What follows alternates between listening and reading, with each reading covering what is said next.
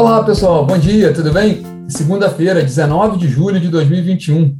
Eu sou Rodrigo Polito e este é o Milton Megawatt, transmitido ao vivo pelo Instagram e disponível em podcast. Bom, mais uma semana começando, né? Hoje nós vamos falar sobre a decisão de ontem da OPEP+, de aumentar a produção de petróleo em 400 mil barris diários a partir de agosto. Enfim, teve um desfecho, aquela, aquela, aquela incerteza, né? aquele impasse que a gente acompanhou no último mês, neste mês, aliás, com relação à oferta de petróleo a partir de agosto. É, vamos falar também sobre o resultado da, do leilão da Companhia Estadual de Transmissão de Energia, vencido pela CPFL na última sexta-feira.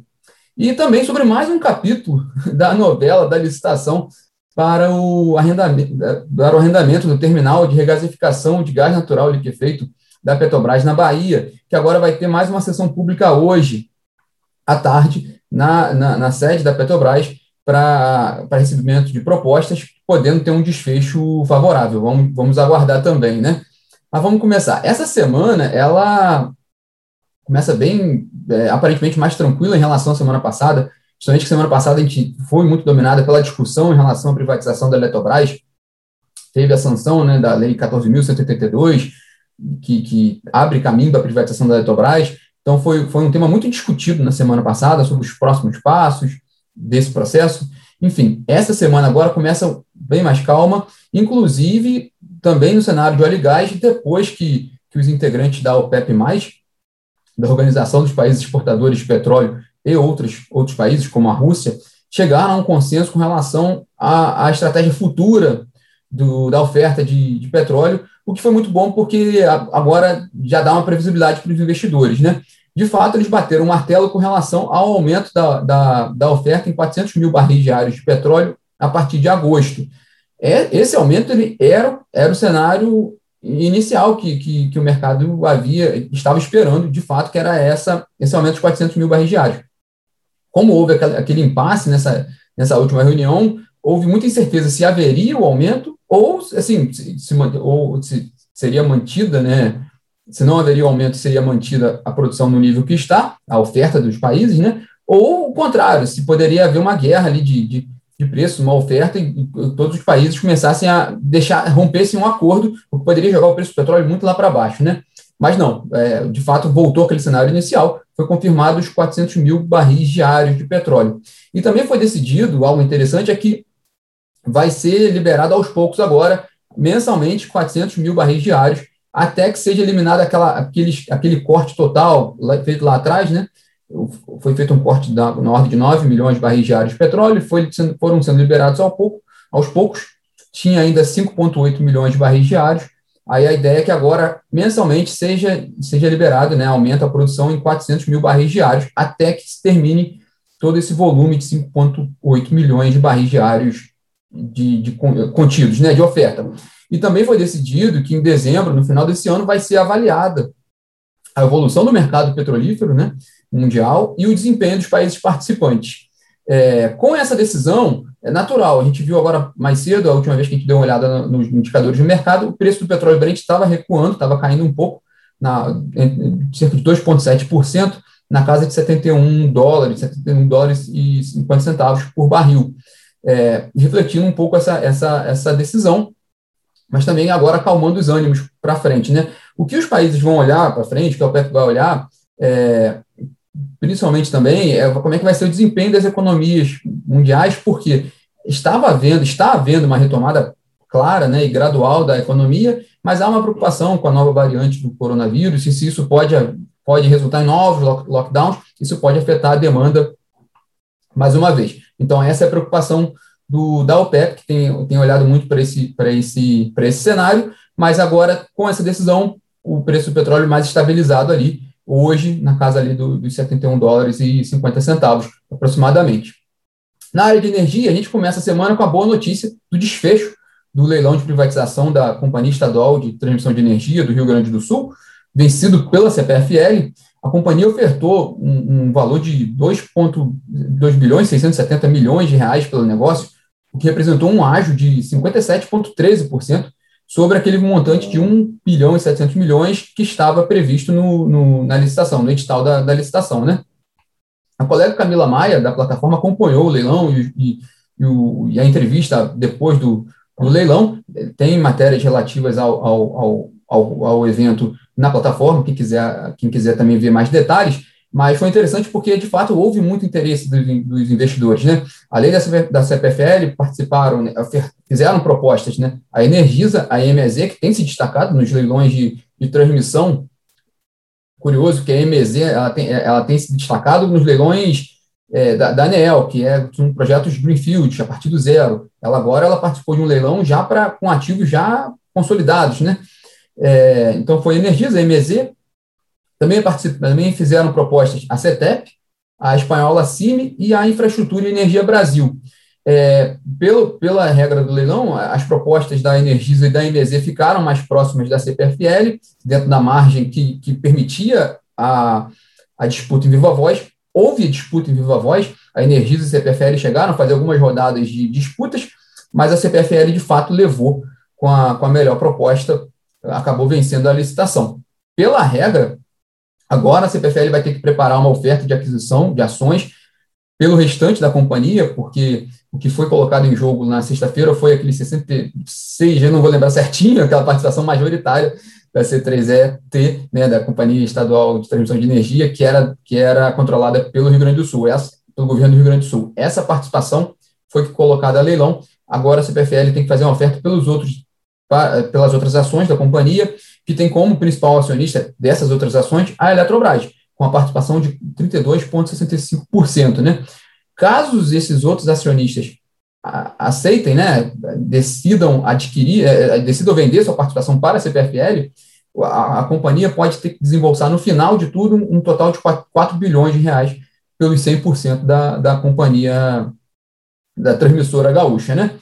É interessante notar, no caso da CPFL, que ela já vinha olhando oportunidades de negócio no mercado de energia. Desde o ano passado, a gente vinha acompanhando o, o espaço da CPFL.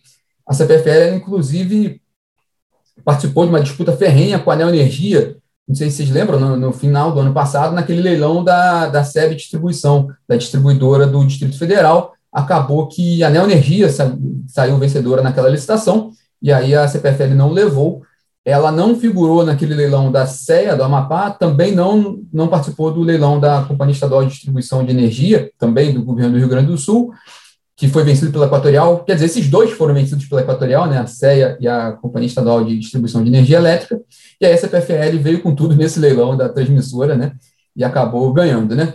É, agora, com relação à Companhia Estadual de Energia, de, Companhia Estadual de Energia Elétrica lá do Rio Grande do Sul, falta a geração, falta o braço de geração, que o governo do Rio Grande do Sul já sinalizou que pretende mesmo privatizar, né, a ideia, inclusive, é fazer essa privatização no final desse ano. Com isso, para atender esse horizonte, nesse né, prazo, a ideia do governo é lançar o edital já no próximo mês, entre agosto e setembro, já o edital desse leilão da Companhia Estadual de Geração de Energia Elétrica do Rio Grande do Sul.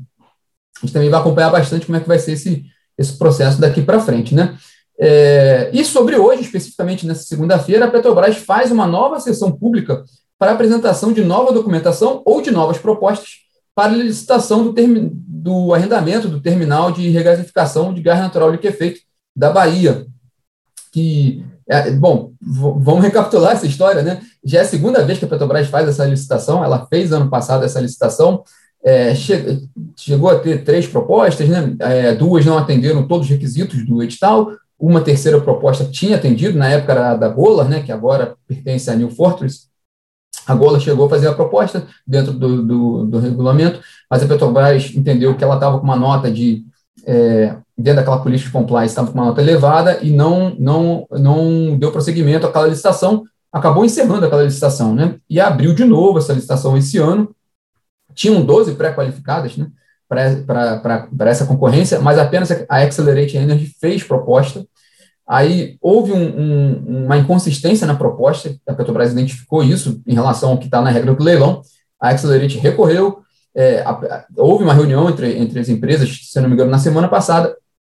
É, com base no, na reunião e com base na documentação, a Petrobras decidiu não acatar o recurso da Accelerate, mas, como todas as propostas, é, aproveitou um regulamento do, da, do, das regras de licitação da Petrobras. Como todas as propostas haviam sido desclassificadas, a Petrobras pode reabrir fazer uma nova sessão pública para apresentação de novas, ou para, apresentação de nova documentação com relação a, a licitação ou de novas propostas. E aí estava marcada essa, essa nova sessão pública para segunda-feira que vem, dia 26. Mas houve uma correspondência da Accelerate Energy pedindo a antecipação dessa, dessa, dessa sessão pública para, para. Bom, aí eu não sei se foi ela que decidiu essa data de hoje, foi Petrobras. Se ela pediu essa data de hoje, a Petrobras acatou, ou se a Petrobras decidiu. O fato é que a Petrobras antecipou, atendeu o pedido da Accelerate e colocou essa, essa sessão pública para hoje à tarde. É, o argumento da Accelerate Energy era que ela era a única proponente que, habilitada que fez proposta, né? E ela está preocupada com o prazo, porque o, o, prazo do arrendamento ele é curto, né? É, eu não vou lembrar de cabeça aqui, é, de imediato, qual, qual é o prazo, se não me engano, era dois anos, mas depois a gente pode também confirmar isso. É, então, quanto, quanto antes para ela, melhor que ela vai ter mais tempo de operar o terminal.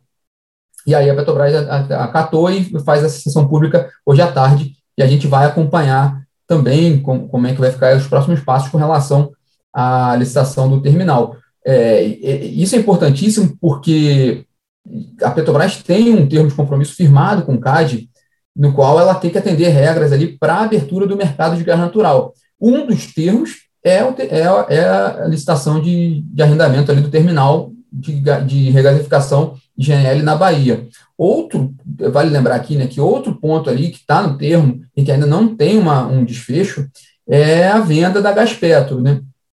Não necessariamente a venda da Gaspetro, mas a venda da participação da Petrobras nas distribuidoras de gás natural do país. Ou pode ser via Gaspetro, que é o braço da Petrobras que atua nessa, nesse mercado, né? Ou, ou ela saindo da Gaspetro, enfim, a Petrobras tem que sair desse, desse negócio pelo que ela assinou com o CAD. E a data para assinatura dessa saída era até 30 de junho, o que não ocorreu. Então a gente tem, a gente está acompanhando para ver qual o próximo passo, porque ela não, ela já, já é a segunda vez que esse prazo não é atendido. Na primeira vez lá atrás houve um aditivo, foi assinado aditivo, dando até esse prazo até 30 de junho. Acontece, claro, houve muito isso, essa, esse, esse impasse, né, aconteceu muito por causa também da pandemia no ano passado, que atrapalhou muito o processo de desinvestimento da Petrobras tanto, na, tanto para a Petrobras quanto para as, para as empresas interessadas, né, todas as empresas tiveram que rever planos por causa da pandemia. Então, a Petrobras não atendeu aquele prazo, solicitou mais prazo, o CAD deu, ficou para agora, para 30 de junho, e não, não foi concluído. Então, a gente vai ver agora qual é o próximo passo, porque é um fato de fato, é algo importantíssimo dentro do, do programa de novo mercado de gás natural do governo, que é tanto a lei do gás, que já foi aprovada e sancionada, é a, a, a, as, regula as legislações estaduais que estão sendo aprovadas nos estados justamente para abrir o mercado, principalmente para o mercado livre de gás natural nos estados, e a Petrobras tendo que sair de ativos de gás natural para a entrada de outros players, porque a entrada de outros players vai levar a mais uma. A expectativa é que leve a uma competição e isso beneficia o consumidor e ajude a reduzir o preço do energético, que é o objetivo final do governo federal com a abertura do mercado de gás natural. É, isso, esse é um problema. Se, se, se esses passos, né, se, se, esse tripé do novo mercado de gás natural não avançar, é, cada vez mais fica cada vez mais longe o objetivo de reduzir o preço do gás natural para a indústria e para o consumidor como um todo, que é o objetivo final do governo federal. Bom, pessoal, esses foram os destaques de hoje, dessa segunda-feira e dessa semana. Tenham todos uma ótima semana e vamos nos falando por aqui. Tchau, tchau, pessoal.